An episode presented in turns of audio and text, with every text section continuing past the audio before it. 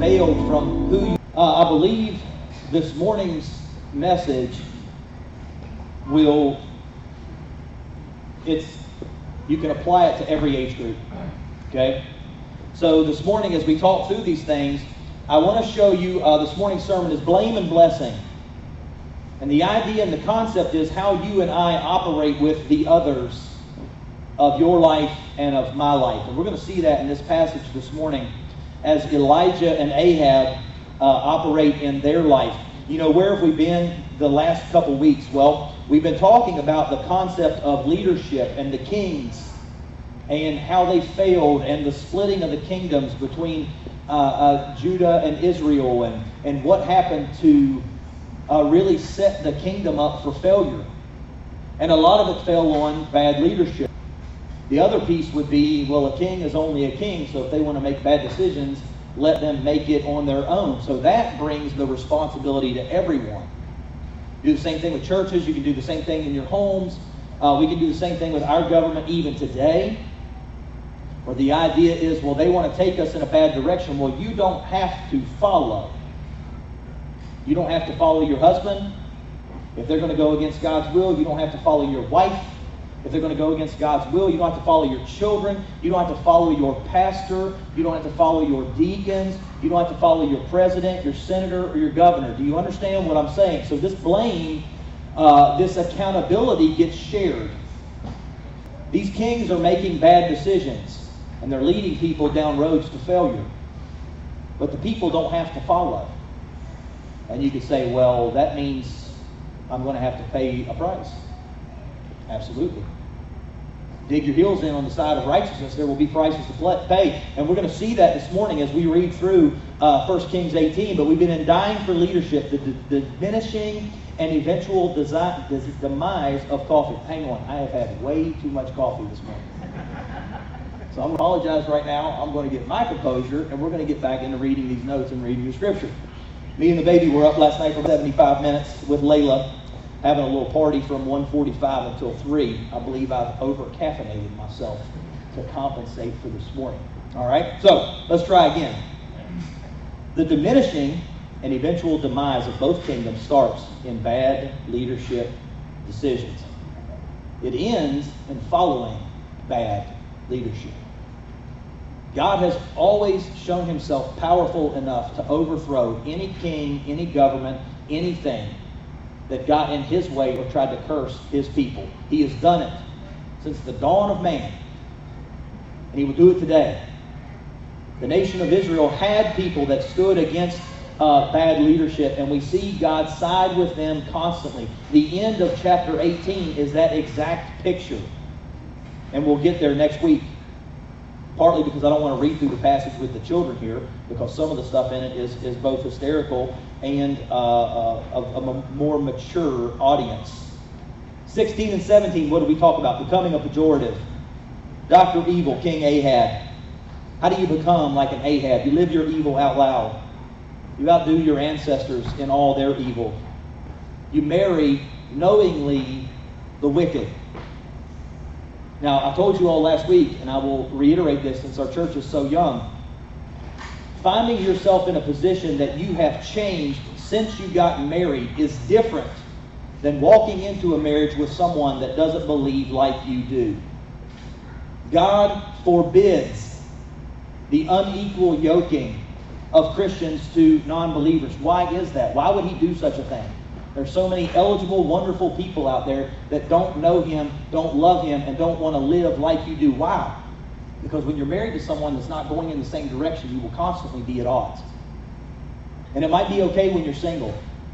Have children and try to rear them as a Christian with somebody that chooses not to. So God gives us uh, wisdom moving forward in a way that, that we can dodge these massive potholes and sometimes cliffs that people drive over because, well, I love that person. They're attractive, they're fun, they're nice to me, they've given me a little bit of attention. They marry them and figure out, wait a second, this person wants nothing to do with Scripture, God, His will. So walking into that is a devastating sin. And you will pay a price. You young ones here that are that are looking and, and, and you're, you're going to college and you're courting people and you're trying to figure out, you know, can I love this person? Can we be together? Listen, if they don't love the Lord and they don't act like it, you run the other direction and wait. One of the most wicked things Ahab did was marry someone he shouldn't have married. Now you say if you're in a situation right now where you've got saved, they have got saved, life is different, there's grace there. There's grace there. And actually, the New Testament addresses this very idea. If you've got saved and you're married to an unbeliever, love them, pray for them, because they're going to reside under a, a piece of your blessing. Don't do ungodly things with them, but love them, pray for them. And God has used that kind of testimony to be to bring many uh, to His saving grace. One of which is, is a real big one to watch their testimony is uh, Case for Christ with Lee Strobel. Wrote a book, but they made a movie about it. His testimony was so strong that his wife became a Christian and knew Jesus intimately, and he ended up following suit. And now he is one of the, the best apologetics uh, preachers and teachers in the world uh, because his wife um, got saved and really, really lived it. Don't marry the wicked. Don't marry someone that doesn't love your Lord. Don't marry someone that doesn't honor Christ. Don't marry someone that doesn't open their Bible and read it. I promise you, you will save yourself a lot of headache. Wait for the right one. What else did Ahab do? He worshiped demons, the Baals and the Asherah. And what else did he do? He was so wicked that he provoked the Lord. So, as we've seen God interact in the Old Testament, we know what's coming. You cannot live this way and get away with it. But what did I tell you last week? And what did I tell you for us in our culture, whether you're at work in a hard place, you go to school in a hard place, you're living on a mission field um, that, is, that is surrounded by people that don't know the Lord, or you work in one, uh, or you go to school, or you work in a school where you're surrounded by people that don't know the Lord, what happens out of the wickedness, out of the shadow of wickedness, God calls heroes. And last week we were introduced to one in Elijah. Elijah comes forward in last week's passage. He, he, he digs his heels in and he honors the Lord by giving the king a hard message. And what was the message he gave the king? It's not going to rain until I say it's going to rain. Why? Because you've dishonored God. And so the whole kingdom is going to suffer with you because you have made a poor decision and they have followed. And so we're introduced to this hero last week that steps forward. We're introduced to someone that wants to honor God above every earthly power, or authority. That needs to be the people you and I are right now. This needs to be our testimony that when the Word of God is not followed, you and I will step in and we will lovingly and kindly push back. Will it cost us? You better believe it. What will we get in return? We will get the power, the presence of God, the joy and the peace of God. And one day we will hear, Well done blessing or blaming. You see, the others are the reason you and I are here.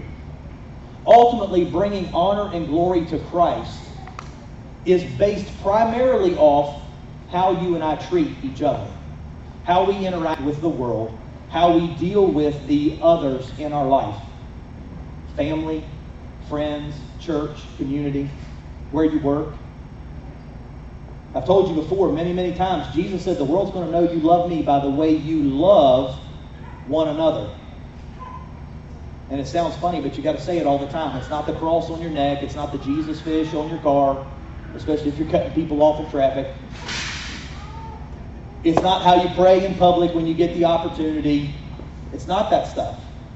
It's how you and I interact as believers that points to the glory and the majesty of King Jesus. That's, those are his words, not mine. And so the others in our life become a very, very important topic. How we deal with people, how we interact with them. What does it show? It shows the light and the goodness of God, or it shows the darkness and the sin of my soul. And that's the idea of blessing or blaming.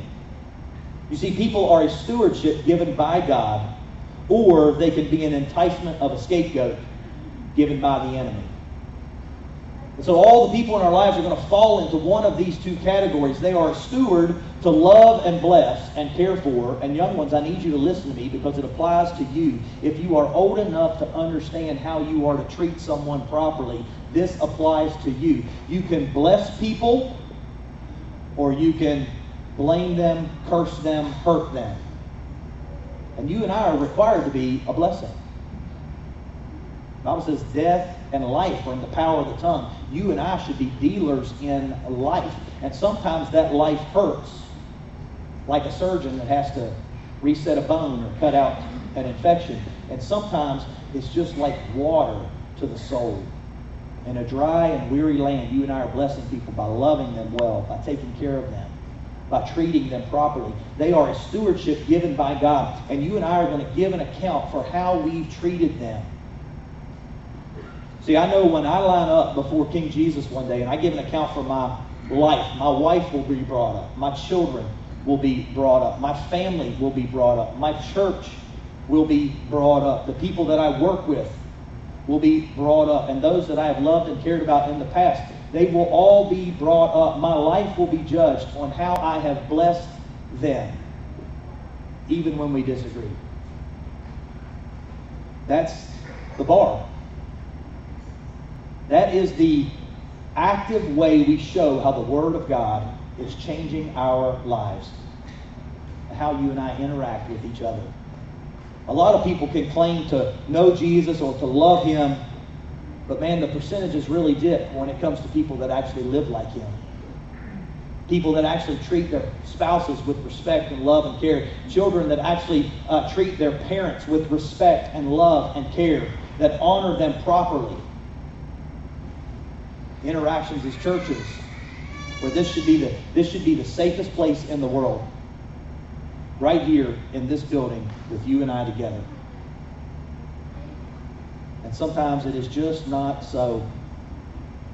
So the others are the reason we're here. They are the soil out of which our character blooms. You want to know who you are? How do you treat other people?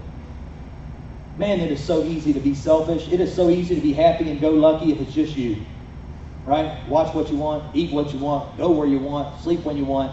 But boy, that friction of just someone else, a marriage, a kid, somebody calls in need, boy, that really brings out the fruit of who we really are. It really shows what we actually believe about Scripture. Why? Because it's, it's really easy to be joy filled when it's just you. It's really easy to be happy when it's just you. And so this soil will show who we are. The fruit of my life will come out and how I interact with other people. We bless them by drawing them into God's mission with us, or we're used to their mission forward. Something you are doing to bless someone right now either brings them into your mission with God, or you're helping push them into theirs with the Lord. Be as simple as the kindness being shown to a stranger what are you doing? You're bringing them into the will of God. Your mission on earth is to look like Christ. And you have an opportunity to do it to someone that works at the gas station, to someone that you pass in the street or you pass at the grocery store. You get the opportunity to look and to bless, sometimes in just spurts. But that's the mission of God to be salt and light wherever you go. Sometimes you get prolonged periods where you're bringing them into your mission or you're helping them with theirs you're also blessing them. It's what we do as a church body. We gather here to prepare each other to do the mission. You look around and you think, man, I have help. I have resources. I've always been stunned at our little church and the amount of resources that are here. The knowledge to do something and the equipment or whatever else you need, the resources to get it done. And there's almost nothing in the world this group of people could not accomplish. Why? Because we're doing God's mission together. So as you and I come together, inviting you into my mission to help me. You're inviting me into yours to help you. Why? For the honor and glory of God and the building of his kingdom. So we're blessing each other, or we're blaming them, or using them. And we allow their actions to dictate our personal character or our spiritual life. Now, kids, I need you to listen to me. You want to curse your character and you want to curse the rest of your life, never take ownership. Always blame someone else. The scariest part about that idea is you will never be right with the Lord, ever. If your first initial reaction is to blame someone else, or maybe you just you're feeling generous that day, so you want to take 75% of the blame and you want to give 25% to someone else. Why? Because they treated you poorly or they were mean to you. That's not how God operates. Someone sins against me and I sin in return, I have to apologize 100%. I have to own it. But yeah, but what if they were really mean to you? Well, then I have to look at the cross of Christ. This, this personal uh, interactions, especially with kids, you have to be careful. The insults will drive you to do things you should not do. There's no physical harm involved. It's an insult. It's a frustration. Somebody told a lie on you. Somebody did this. Somebody did that. So you react in kind.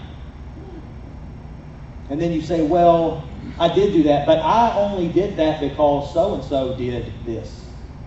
So really, it's their fault. That's not how the Christian life operates. I am responsible and accountable for every word, every interaction that comes out of my mouth that is delivered by my hand that doesn't look like Christ. And it doesn't matter what the influences are pushing against me. Young ones, I beg you to learn this lesson from the youngest of ages, and we're going to see it in Ahab this morning as we read the passage. From the youngest of ages, we are so prone. If we can't give it all away, we'll give 75% or 50% or 25% of it to someone else. Yeah, I shouldn't have done that, but. Right? How many parents have heard that? How many people in the school system has heard that? I want to see that hand uh, yeah, yeah, I did what I was supposed to do, but so and so was tempting me, right? The whole devil made me do it thing, or or everybody else was doing it, so I thought I would get in, or I wanted to retaliate, or my feelings were hurt, so I lashed out. These are things that will curse your life. Why? Psalm 51 says, Against you, God, and you alone have I sinned. So David is taking complete ownership of what he has done, and then he is also laying it at the feet of the one he actually sinned against when you and I sin against other people, we are actually sinning against the one that made them.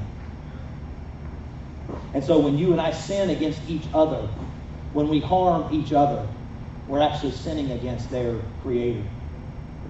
And so we need to be very, very mindful of that, that my repentance starts with 100% ownership of my actions. Look at 1 Kings 18 with me.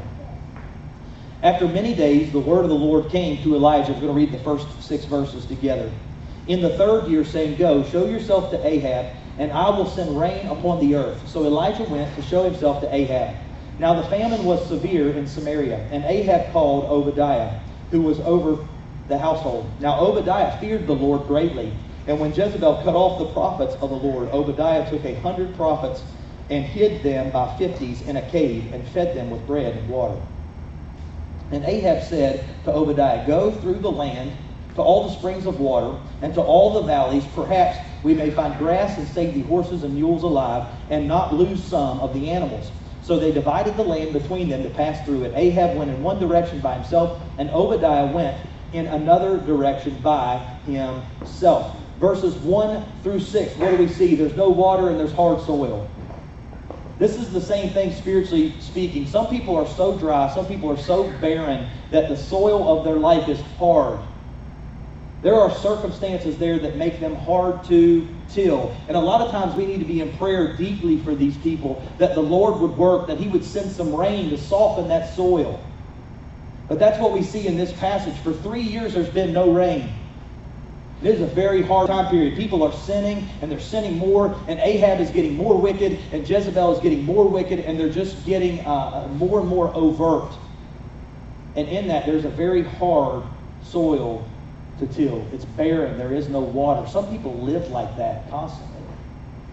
And so I want to say this to you this morning that we need to pity and we need to pray for some of those that don't have access to what you have access to. And what do you have access to? This is water. This place is life. Even on days you don't feel it and you come here and we gather together as the body of Christ, there is life here. There is water. There is nourishment. There is refreshment. And God help us if we're not too proud to ask, there's always help. Always help. Do you realize that in the world we live in, some people never get that? Everywhere they set their foot is barren and hard. And you and I take it for granted. And we could come here and love each other well, and I can have your best interest in mind, and you can have my best interest in mind, and some people have no clue what that is like. And yet, the church that God is building is a place of complete refreshment. You need help, we got it. You reach out, someone's got you. You need food because of this is going on, someone gets it done. Listen, sometimes we're scattered and some things get missed. We are just humans. And me worse than anybody else. For the most part of my 10 years of being here, when someone needed something and they reached out, we were able to accommodate in some way that just lifted the burden a little bit. Poured a little water on that soil. The nation of Israel is living in a time of hard soil. I would remind you of chapter 17. The degree of assurance follows directly the degree of difficulty. And a couple years ago, when I read through this passage, I scribbled in my Bible, what's that say about my prayer life? Remember the passage before with the widow? What happened? Well, the Word of God says the, the oil and the flour are not going to run out, and they don't. And so God's Word is proven true. We get later on in the passage, and the son dies. And Elijah walks him up to his bedroom, and he lays him down on the bed, and he prays, and God raises him back to life. And the widow says, Now I know you are a prophet of God. Like the flour and the oil wasn't enough, it took a little more. It took another level of struggle. What we're getting ready to see in chapter 18 is the exact same thing. The level of struggle is going to show who is in charge and whose word is true. It's going to take us to the end of chapter 18 next week to see it play out full circle. But this is setting the stage for that. The widow learned incrementally that God's word was true. The nation of Israel is going to learn it too. Only they're going to learn it in, in a way that is way more supernatural. So the famine is in year three, and it is a tremendous time of suffering. The king is now separating his livestock, trying to make sure all of them don't die, or he's separating his kingdom to go find a place that they can feed and drink without all dying. Like that's how harsh the time is.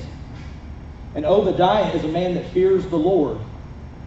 And what happens in this passage is we see sometimes you're going to be in a position where the person above you does not fear God. It's a very wicked individual. And you and I have to maintain our testimony. We have to do the things that God would call us to do, even if it means not doing what they require. Ahab and Jezebel had cut off the prophets of God, meaning either killed them or basically made them homeless without food. And what does Obadiah do? He takes a hundred of them and he hides them. Two caves of 50. He feeds them and brings them water. And he's doing this on repeat. Did he lie to the king? Probably. But what was the other avenue? To watch the king kill a hundred more prophets. To watch Jezebel kill a hundred more prophets. He did the right thing at a hard time. So we see he is a man of God. Look at verses 7 and 8. And as Obadiah was on the way, behold, Elijah met him. And Obadiah recognized him and fell on his face and says, Is it you, my Lord, Elijah? And he answered him, It is I. Go and tell your Lord, uh, Behold, Elijah is here. Elijah's other in this passage is Obadiah. Look at verse 9 with me. Uh, we're going to read on his response. And he said, Have I sinned that you would give your servant into the hand of Ahab to kill me?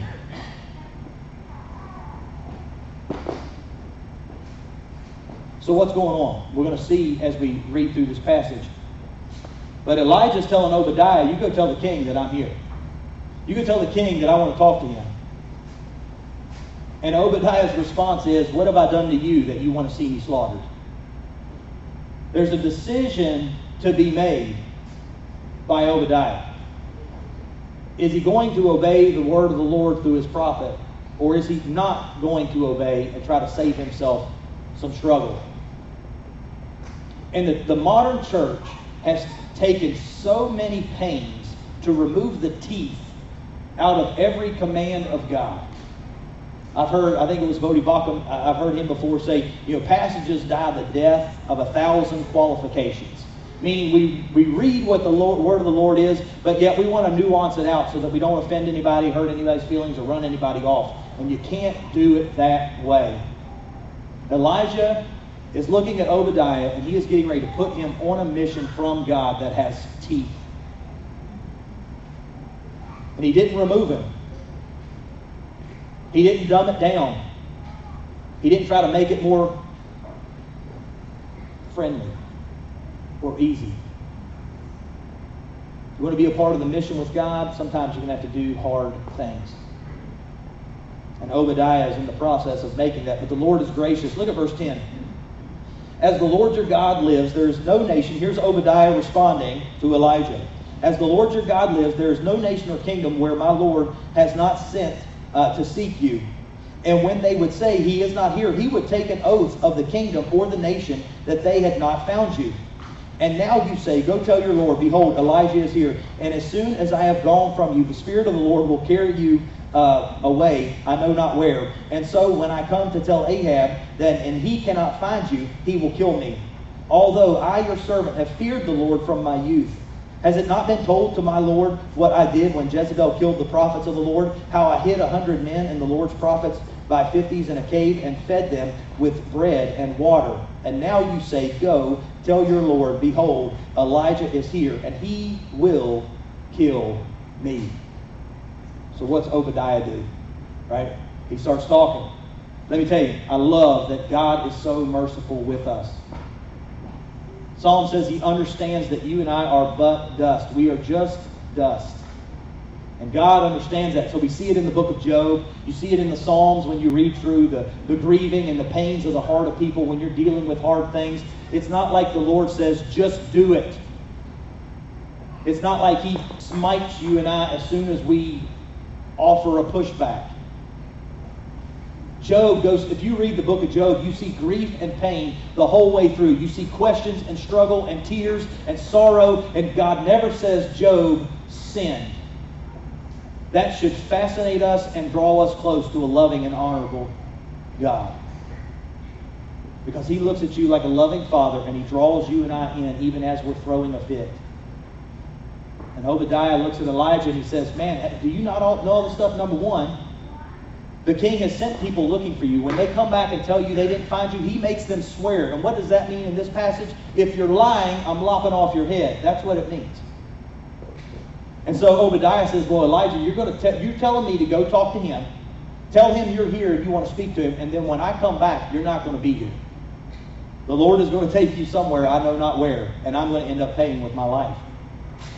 And so Obadiah is negotiating these things out. He is working through this process. He's been given a task with teeth, and instead of just saying no or just saying yes, you and I get to see what really happens in life. Most people struggle.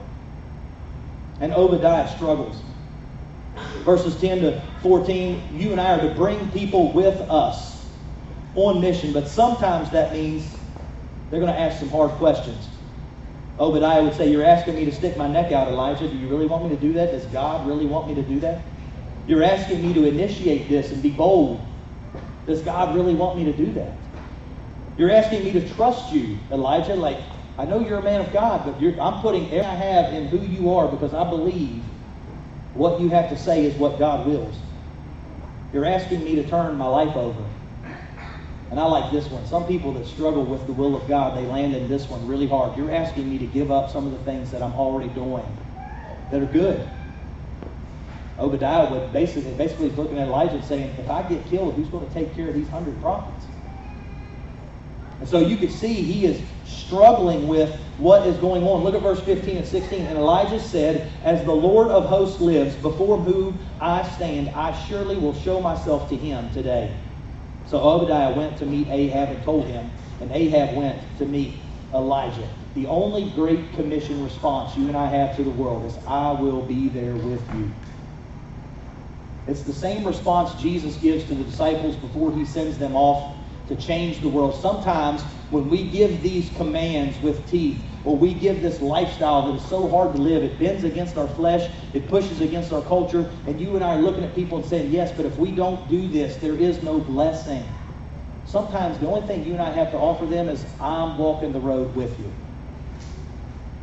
And that is the essence of discipleship. That's the essence of the Great Commission. To love people and to do life with them. They have come to know the Lord, and now you and I come beside them. We live life with them. We push and we move forward. We love them well. We train them. And God uses us to take care of them. Sometimes, as we look at the kids here, sometimes in school you've got someone that God has put on your heart. There's a young one there that their whole life is super hard. And the greatest thing you can do with them is just live life with them, eat lunch with them, speak to them, care for them. And you just water that ground, even though when they leave go home, it's a hard place. When they deal with other people, it's a hard place. Some of them are in the foster system, it's a hard place and you're just watering that ground just by being there and being close to them. You and I give hard commands, and then the best thing we can do for these people is say, I'm going to be here to live it with you. And that's what Elijah tells Obadiah. I've asked you to do a hard thing, but I am going to be there. It's what Jesus would tell the disciples in the Great Commission.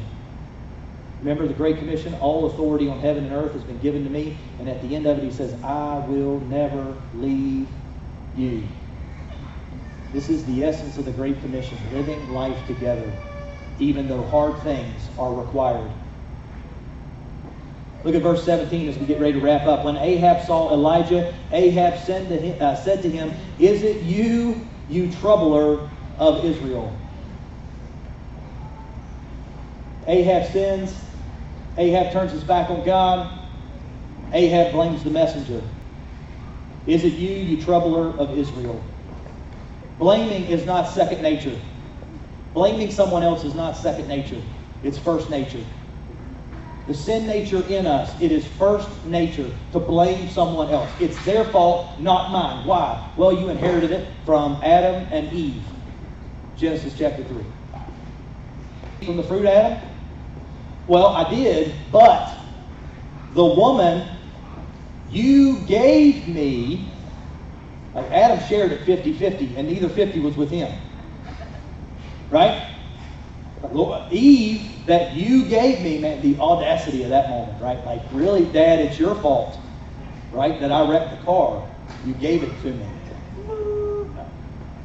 It's really your fault. You, so you and I have inherited that. It's our first nature. It's not our second nature. Adam blamed Eve and God. Oh my. And Eve blamed who? The serpent. The serpent tricked me. You know, I didn't want to disobey, but I was tricked. So it's not second nature to blame others. It's first nature.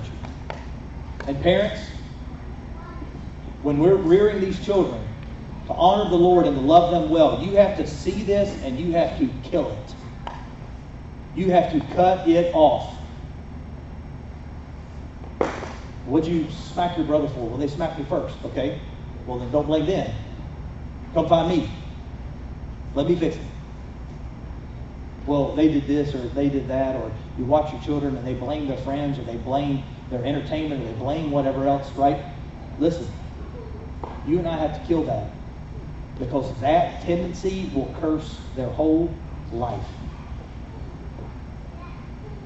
what happens in. Ahab the wicked, Dr. Evil himself blames Elijah for Israel's problems. It's his first instinct. Oh, is it you, troubler of Israel? The world reacts now in the same manner, so does my flesh. This derivative of pride, this is a this is a piece of pride. I can't take ownership for my failure. It has to be someone else's fault. And as you and I watch our culture dip its toe, its foot, its leg, half its body into people being victims constantly, you and I are going to see this will lead nowhere good. People will constantly feel like they cannot overcome circumstances or they don't have to. God help us when that happens. That's not how God operates. You're not a victim in Christ. You are a victor because of what Jesus has done. Get out of the mud, dust yourself off, and get living productively and blessing other people instead of being a curse to your family or your church or society. You are not a victim. You are more than a conqueror. That's what Scripture would say. And your circumstances do not dictate how God has blessed you and taken care of you. The derivative of this pride curses everything in life. It will curse your relationships, your future, your character, and ultimately it will curse your eternity. Look at verse 18 with me. And he answered, and Elijah answered, I have not troubled Israel, but you have and your father's house, because you have abandoned the commandments of the Lord and followed the Baals. 19. Now therefore send and gather all Israel to me at Mount Carmel and the 450 prophets of Baal and the 400 prophets of the Asherah who eat at Jezebel's table. As they come this morning to play, the truth is unleashed. Truth will win out. If you and I are living a truth that is false, it will come to light. And the, the Lord is merciful and gracious, it will come to light now. He will let you and I run out of time of living in our sin and have to deal with it now. Why? Because ultimately, if we don't and we show up at His throne, the band aid is ripped off. Do you understand what I'm saying? There will be no one there to blame. There will be no excuse that can be made. When God is merciful, He pulls, uh, even though it is uncomfortable and hard, if we're living in sin and we're doing something we shouldn't be doing, and God removes that now, you and I get a chance to deal with it. We get a chance to repent. Some people have died in their sin and they woke up looking at the fiery eyes of King Jesus and finding out that their will on earth had been done, and they woke up in His presence where the mask was tore off and the glory of God was revealed. Every person that dies without Jesus as Savior, that is their initial moment. But even Christians that have lived their life and squandered certain portions of their life have woken up and realized that their truth that they were living was false, and now there was nowhere to hide or nobody to hide behind. The Lord has the final say. Our diversions and excuses stop where His presence entered and His limit is reached. There's a proving ground for truth that we're living in this life or when we meet Him. So here's my question to you How are you treating your others? How are you treating your others? Are you blessing them or are you blaming them? Am I cursing or diverting from my sin? Am I leading into temptation or harming their character and, testi- and testimony through blaming them? You know, blaming someone else and gossip, they have a tendency to just run. Discord, it has a tendency to just run, right? Like, I've messed up, but I'm going to make sure that everybody else has to share a little bit of that. So a lot of times I won't even keep it to myself or within the people that are involved. I like to tell it to some other people. Why? Because my sin is getting ready to be exposed. And when it's exposed, I want to make sure that I don't have to take 100% of what's going on. I want to bring some other people along and destroy their character and destroy their testimony. So I curse them by telling my side of the story instead of owning my sin and loving my Lord. I was speaking to some people uh, newer to the church a while back and had to relive one of the moments where this had been done to me, where the, the idea that I was standing on Scripture and trying to help someone work through it now have blown back on my character that I got to share some of the blame for some of the things that they had done. And as a pastor, as a leader, as an elder, as a parent, you will constantly have to deal with that. You're going to have to take some of their credit. What are you going to do? You going to quit standing on truth? Or are you going to stand firm and try to make sure that they are the right soil for the Lord to bless? Parents, especially with teenagers, you going to dig your heels in? Right? You're going to help them work through their character when it's bad and poor? Because it is. Mine was. Your was. Yours was. Don't lie. It's part of growing up. Or am I loving, encouraging, pushing in truth, and desiring to bring my others into this story with the Lord and me? Your character is going to be exposed by how you answer that question truthfully. Do you treat others well, or do you curse them? Do you blame them? Do you use them? Why? Because that's your character. That's not theirs. We need to be salt and light and love.